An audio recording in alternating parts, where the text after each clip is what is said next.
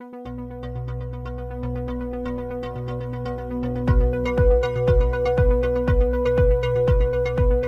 rieccoci qua in onda anche questa settimana, ma eh, registriamo ogni settimana, non ho ancora capito, devo chiederlo al mio collega e regista Federico che questa sera non c'è in questa bellissima puntata di Libre Podcast, il podcast che parla di open source e di tutto quello che ha a che fare con il software libero in tanti sensi e liberamente mi presento anch'io, sono sempre il vostro amatissimo Stefano del progetto eh, Ascoltare Podcast che è qui appunto anche come presentatore e come eh, host, come dicono quelli bravi, di questo eh, bellissimo podcast insieme ad altri amici e ospiti questa sera. Oh, stasera abbiamo, eh, si dice questa sera, anche qua mi dimentico sempre che, vabbè, quando ci ascoltate, ci ascoltate, cari amici pod ascoltatori e amici anche di Radio Unitu, un saluto a tutti quanti voi, il nostro sponsor che ci eh, eh, riprogramma nella sua eh, scaletta eh, settimanale, anche, anche appunto eh, in eh, web radio. E quindi dicevo, Stefano, di ascoltare podcast che questa sera è appunto qui a presentare invece il podcast insieme a passerei subito la, il microfono al nostro carissimo amico e Antonino che si è aggiunto da poco, ma insomma partiamo un po' al contrario, intanto partirei con lui. Ciao Antonino, come stai? Ciao, ciao Stefano, grazie come sempre, adesso mi considero di casa anch'io ormai, dai. Eh, ci, ci, spiace per, per l'assenza di, di, di, Federico questa sera, anche per noi in attesa. Chiedo scusa per la sera, qualunque momento ci sentiate, voi lo sapete, noi registriamo di sera, tardi, un, una volta ogni due settimane in realtà. E niente, breve, non ho, non ho, particolari progetti. Stefano si è dimenticato l'altro suo progetto, ma lo sappiamo, lo conosciamo tutti per il suo famosissimo Ascoltare Podcast. E invece passerei a questo punto la, la, la palla, o meglio il microfono, all'altro collega praticamente fisso, nonché famoso podcaster. Vai, Matteo. Esagerato, esagerato. Ciao, sono Matteo, il progetto è The Pixels Chips e questa sera diciamo che eh, abbiamo mantenuto in realtà la quantità di, di quattro host alla fine, cioè siamo sempre in quattro, abbiamo un ospite eh, che eh, tratta di open source da un altro, da un altro progetto podcast. E, um, si tratta di Gaetano La Rosa. E presentati, Gaetano. Ciao Matteo, ciao Antonino, ciao Stefano, grazie per avermi invitato. È un piacere essere qui con voi, fare questa bella chiacchierata che vuole essere una chiacchierata nerd sulla, sulle nostre passioni, ma anche un po' di più che passioni, cioè l'open source. Io, eh, giusto una breve presentazione, sono Gaetano La Rosa, mi occupo di, eh, di open source nel mondo enterprise di fatto da sempre, da più di vent'anni, mm, nel senso che eh, la mia storia è, è fortemente legata a, al mondo open source con un, uh, col cappello rosso in testa, nel senso che sono un istruttore, sono sempre stato istruttore Red Hat uffi- mm, della formazione ufficiale. E se da un lato la se da un lato l'open source è, è, stata ed è e sarà la, la passione principale eh, di, di, noi nerd, ma è anche l'opportunità di fare di portare a casa la pagnotta, nel senso che ci, abbiamo la fortuna di lavorare eh, su questo mondo e incrociarlo in tanti contesti, quindi non solo nel mondo lavorativo quotidiano, nel condividere conoscenza come istruttori, ma anche nel vedere dei bellissimi progetti open source che tengono in piedi soluzioni critiche in ambienti enterprise, cioè banche, assicurazioni, gruppi industriali ed è, ed è sempre bello questo, vedere come l'open source sia arrivato fin lì. Beh, io comincerei subito con una, una domandona. Eh beh, intanto grazie ancora di essere intervenuto in questo nostro bellissimo piccolo eh, podcast per intenditori, caro Gaetano. E, um, mi domandavo appunto subito Red Hat, Red Hat, come è stata un po' anche questa storia di Red Hat che appunto ho, ho, ho imparato a conoscere eh, tanti anni fa ma eh, che non ho mai approfondito tantissimo eh, perché io sono appunto eh, il, il, nerd della domenica, nel senso che ne so fin là di queste cose, ma mi piacciono moltissimo. E mi sono sempre domandato come ha fatto avere questo successo rispetto anche a tante altre realtà nell'open source. Cosa puoi dirci? Guarda, eh, è una bella storia da raccontare perché eh, innanzitutto ovviamente sia dal mio punto di vista personale sia dal punto di vista di questa azienda che è, è nata come una startup e oggi è quello che conosciamo un, super player nel mondo tecnologico.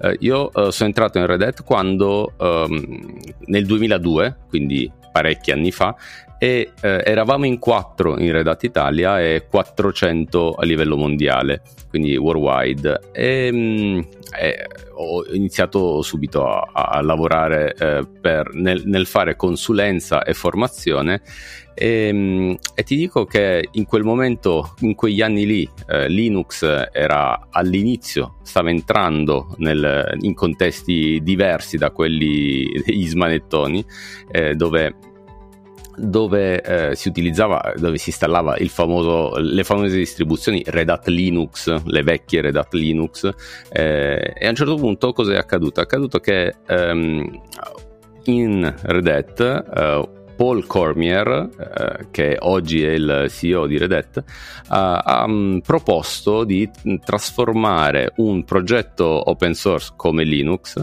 in un prodotto enterprise. Cosa significa in soldoni? Uh, in soldoni significa che era um, riuscire a proporre Linux in uh, facciamo esempio in una banca, ma uh, un, per poter essere utilizzato un sistema operativo o comunque un software necessita di un, uh, di un livello di supporto, un service level agreement garantito da contratto.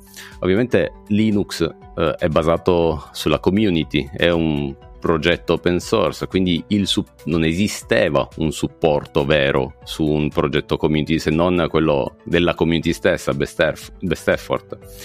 E allora cosa ha pensato Paul Cormier? Facciamo così, eh, crea, facciamo in modo tale che ehm, ci sia un, una realtà solida, quindi Red stessa, che con un contratto reale supporti eh, e dia garanzie alle aziende grandi ehm, in modo tale da poter utilizzare Linux in contesti critici. E questo perché? Perché eh, quando all'inizio io andavo a fare le, le, consulenze, cosa accadeva? Accadeva che portavo Linux in questi contesti, nei contesti delle, delle banche o delle, delle aziende e, e, facevamo il progetto, installavamo Linux e, e la risposta era sempre la stessa. Figo Linux, va di più e costa di meno rispetto agli Unix eh, proprietari quindi HPUX, Sun Solaris, eh, IBM AX, soprattutto eh, Sun eh, Solaris, quindi Solaris, il sistema operativo della Sun Microsystem. E Linux performava di più, scalava di più e costava molto di meno. Però cosa dicevano sempre i, i, i manager de, di queste realtà? Bello, figo, bellissimo quanto vuoi, però Linux mettiamolo in test, in fase di test e sviluppo, nell'ambiente di test. In produzione lasciamo Solaris. Questo nel 2002-2003. Eh, mm, la cosa divertente è che da quell'ambiente di test eh, si è capito che Linux andava così bene che poteva essere utilizzato e poteva scalare ed una, essere robusto, affidabile, anche per essere utilizzato nei primi ambienti di produzione, quelli un po' meno critici. Poi un ambiente oggi, un ambiente domani, di fatto si è, si è preso negli anni l'intero parco servizi basati in ambiente Unix, perché Linux è un sistema operativo POSIX compliant, quindi aderisce a tutti gli standard degli altri sistemi operativi Unix, quindi torniamo a Solaris o HPUX. E eh, questa, questa evoluzione ha fatto espandere incredibilmente il, il, contesto di utilizzo. Dall'altro lato la community continuava a contribuire, ma non solo, com- iniziano in quegli anni a arrivare i contributi sullo sviluppo del software anche dalle grandi aziende. Eh, famosa la storia di IBM che investì un miliardo di dollari in uh, sviluppo su Linux. E, e, e Linux uh, ebbe una crescita pazzesca.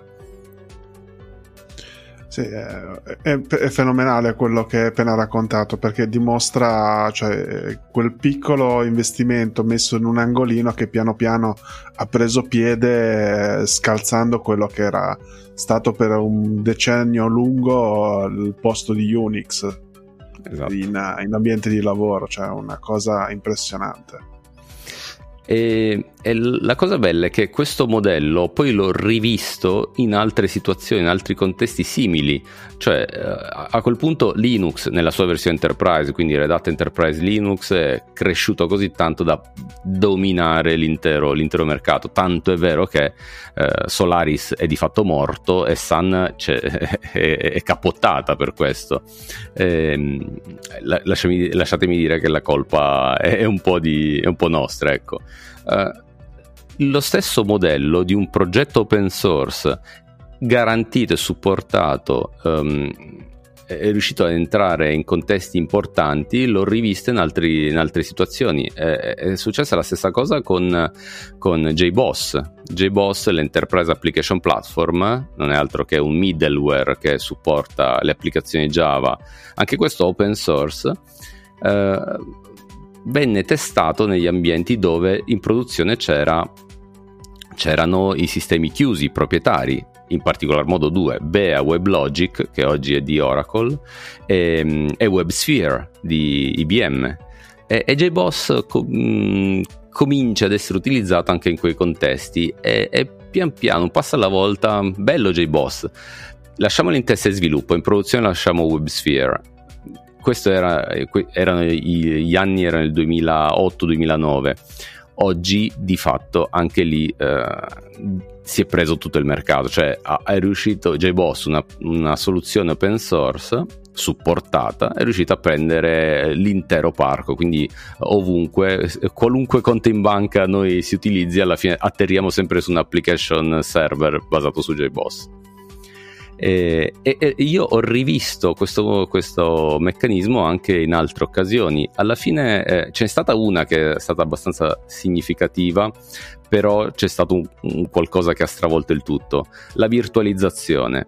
Eh, è, è, nata la virtualizzazione open source fatta bene, in particolar modo eh, sono passati due step, è passato lo step della para-virtualizzazione con Xen, non so se qualcuno ricorda, e poi è arrivato KVM, soluzione di virtualizzazione eccezionale, robustissima e con, que- con lo strumento che c'era intorno a KVM, KVM, uh, si cominciava ad installare la virtualizzazione open source rispetto a quella proprietaria che conosciamo tutti, VMware. Cosa, cosa è successo che non ha permesso di sradicare il, quella soluzione proprietaria? È arrivato il cloud è arrivato un cambio di paradigma, il cloud prepotentemente, quindi non, il contesto è, è, è, variato, adesso si parla di altre cose, quindi non c'è stata questa evoluzione così forte nell'ambito della virtualizzazione. Però il, il concetto è l'open source è stato così potente da far arrivare soluzioni eh, software, progetti software, ad essere così potenti, granitici, robusti, scalabili, affidabili, tanto da mm, to- togliere soluzioni proprietarie da contesti veramente importanti. E questo ha creato un'altra cosa che eh, a me piace moltissimo e veramente ne sono orgoglioso. Ha creato dei professionisti eh, dell'open source che lavorano in contesti importanti altra cosa bellissima. E qui eh, tocchiamo un tasto che per me è importantissimo perché si torna alla con- conoscenza, condivisione della conoscenza e quindi formazione. Tutto, tutto, quello che stai raccontando è stupendo, Gaetano. Mi sovviene però una domanda abbastanza specifica. Secondo te, per quale motivo, in fin dei conti, uno magari dico una sciocchezza, quindi coraggiami subito. In qualche modo mi sembra che abbia soppiantato in buona parte Red Hat in particolare, tutto il mondo Linux server, eh, quello che potevano essere buona parte dei mainframe e di un certo tipo di infrastruttura tecnologica di base, ehm, appunto come hai citato prima, quello possono essere le banche, i famosi CHED eh, degli anni 80, 90 e 2000 a partire dalle schede perforate ad arrivare ai giorni d'oggi, però in realtà aziendali e in questo caso porto anche quella che è una mia esperienza personale come consulente presso una multinazionale eh, che invece si basa su sostanzialmente quasi integralmente, oserei dire al 98%, su quelle che sono invece piattaforme closed source eh, classiche, mi riferisco ovviamente al mondo di, di server, dei, dei Windows server e non ne parliamo poi nel momento in cui parliamo del mondo client.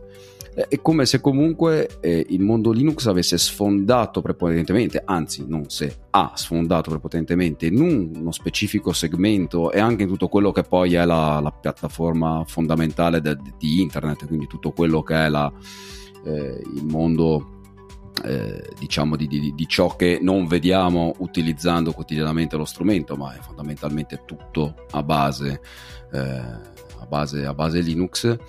mentre in quel tipo di realtà più diciamo vicine alla, alla, alla, all'applicazione standard e al mondo di Active Directory fondamentalmente insomma il classico sistema di eh, LDAP, poi l'origine comunque è sempre la stessa, quindi quello che mm, riguarda l'autenticazione degli utenti e tutto quello che orbita intorno alla security dei file system eh, gestiti a livello aziendale.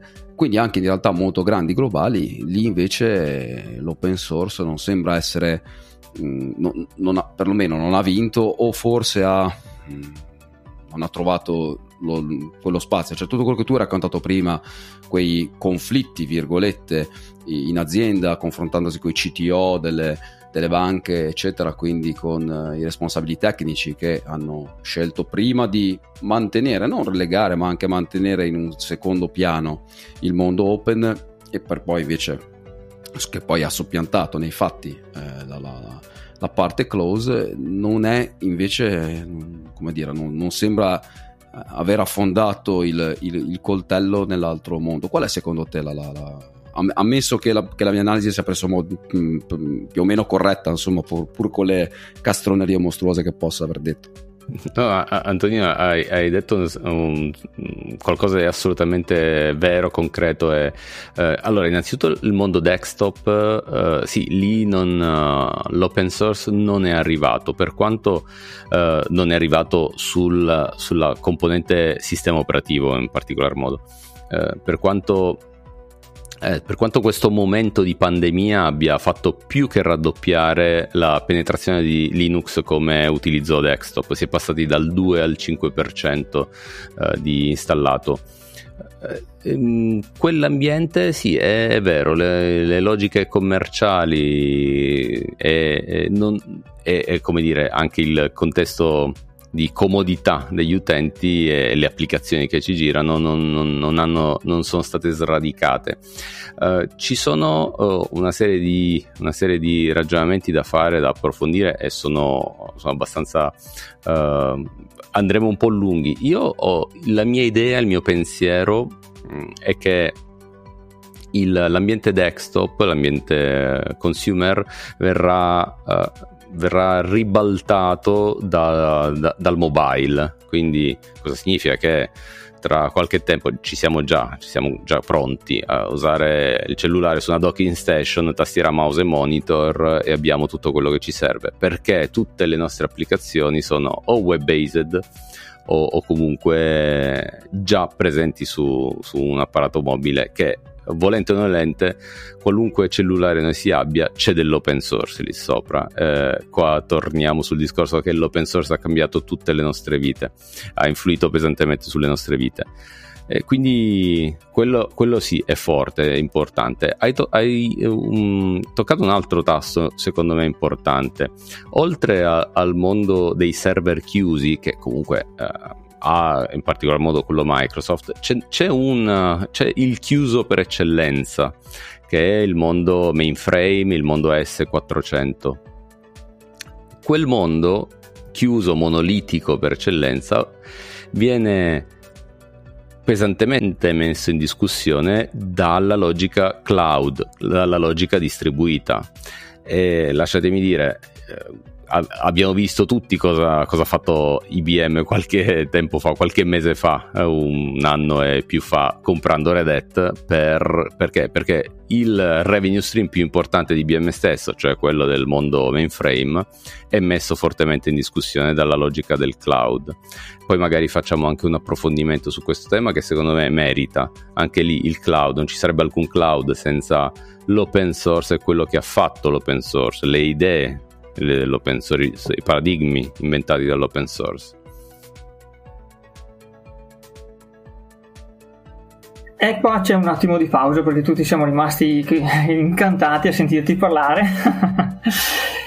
No, in effetti anch'io mi domandavo, no, ehm, l'open source appunto dal, dal, punto di vista aziendale ha un eh, certo cavallo di battaglia, diciamo così, perché bene o male Linux è quello eh, che un po' comanda in, in, in generale, no? Però resta sempre questo, questa domanda che, che, che, mi frulla per la testa, dico ma se c'è tutta questa... Mm, eh, così, questa potenza di fuoco che, eh, o comunque questa ehm, uso questa parola un po' così hard, penetrazione no? nel, nel, settore eh, aziendale.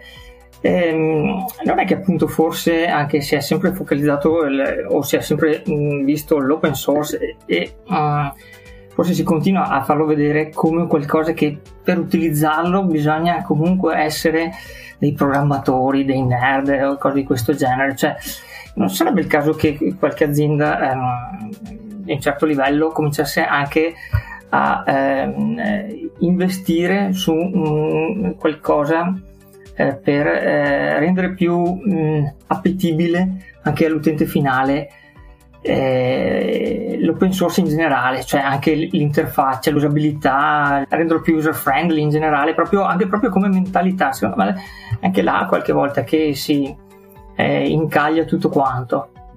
C'è tanto, eh, come si può dire, uh, investimento di eh, di ingenti somme anche in eh, progetti interessanti, ad esempio anche adesso vado a finire su altri discorsi più vicini a me, tipo anche Blender, eh, programma appunto di, di, di, grafica tridimensionale, eccetera, si sta muovendo anche là i vari Facebook, eccetera, ehm, perché eh, dietro ci sono comunque dei risvolti commerciali, perché sappiamo che Facebook sta eh, puntando alla, alla realtà virtuale, quindi penso che un Blender gli vada bene anche per quello.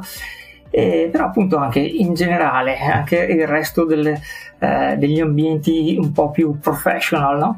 non potrebbero essere eh, resi eh, più eh, abbordabili e più eh, anche ehm, desiderabili, uso un'altra parola un po' hard, investendo di più su, sul discorso appunto interfacce e cose di questo genere, anche se mi sa che appunto i vari concorrenti tipo Apple e una Microsoft non ne sarebbero molto felici o bene o male anche eh, sappiamo che comunque eh, un po' di filosofia open source c'è anche su, eh, su macOS X della, della Apple però poi eh, appunto tutto il, il bella, la bella confezione eh, fa sì che la gente non sappia che sta utilizzando che qualcosa che ha un cuore bene o male anche open source. Perché invece appunto non pensare a qualcosa di questo genere cioè fare una fondazione qualcosa che possa effettivamente anche far arrivare uh, l'idea che effettivamente stiamo tutti utilizzando l'open source nei nostri cellulari eccetera e che possiamo anche utilizzarli sui nostri desktop. Ecco questa eh, tutta questa manfrina per dire insomma eh, secondo voi manca una volontà effettiva di, far, di rendere l'open source eh, utilizzabile in generale anche sul desktop eh, sia dal punto di vista aziendale che appunto quello eh, casalingo diciamo ecco. Se posso aggiungere una cosa anche io, eh, poi sarei molto curioso di sentire il Gaetano pensiero. Eh, in qualche modo nel mondo desktop a livello di sistema operativo, Shuttleworth con, eh, con la fondazione Ubuntu probabilmente ha, aveva o continua comunque a, a tentare con Canonical la, mh, questo tipo di, di approccio eh, rimane che Red Hat ha, ha, ha conquistato un'abbondante fetta di mercato con, proprio con la logica di, eh, di proporre fondamentalmente un servizio, eh, servizio di, di, di, eh, sulla base dell'open e eh, riuscendo a vincere nel tempo. Eh, con viceversa Canonical non ho mai capito bene o, se, o non si rivolge nella parlando giusto linguaggio al, al, mondo professionale o al contrario invece ha, ha, teso a puntare di più sul mondo dei consumatori, del, del mondo consumer con poi sfidando la pigrizia del, del, virgolette nel senso più buono del termine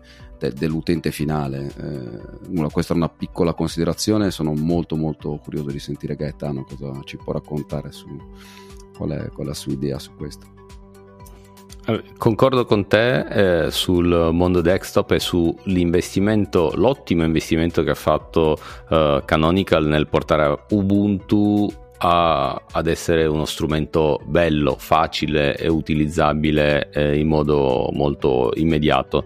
Eh, anch'io mi sono sempre chiesto perché non, non, non danno quella spinta in più per, eh, per proporsi, lo fanno molto poco.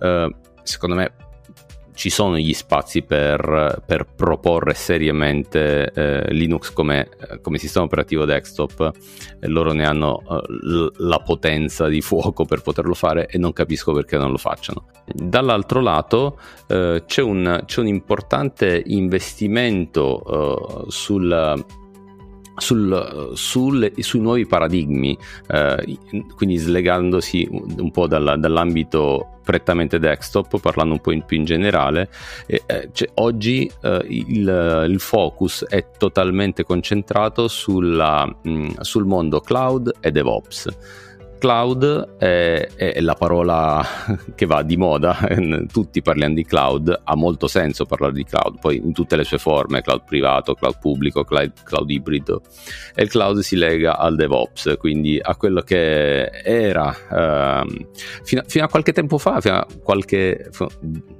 cin- dai 5-10 anni fa c'era il gruppo di sviluppatori, il gruppo dei sistemisti che si guardavano in cagnesco tra di loro, si dovevano sopportare a vicenda.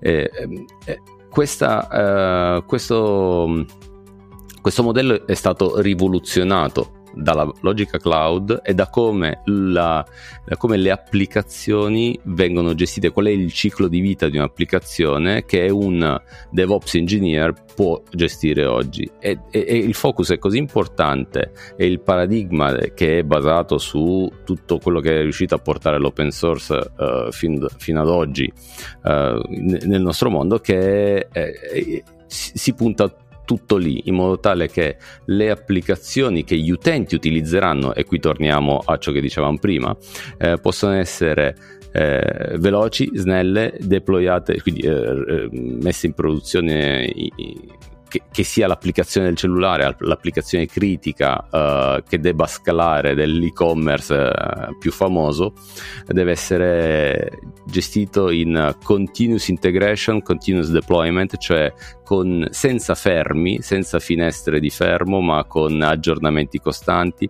Uh, che poi eh, sono cose che usiamo tutti, tutti i giorni. Facciamo l'esempio banale di Gmail. Gmail è un'applicazione in cloud gestita a microservizio che scala all'infinito in, con, le, con, tutti i paradigmi che abbiamo descritto. Quindi, siccome il focus è molto è, è, è concentrato su questo, eh, diciamo si è perso un po' di vista eh, quello che poteva essere l'open source a livello di sistema operativo eh, per le grandi masse. Poi alcune applicazioni open source sono prepotentemente presenti su, sui computer uh, in generale. Par- abbiamo visto Firefox per tanto tempo essere un, un, il browser. Oggi Google Chrome ha dato una spallata, ma Firefox da, è stato importante. OBS per fare gli stream, li, lo conosciamo, l'abbiamo visto in tanti contesti, è, è il software di default.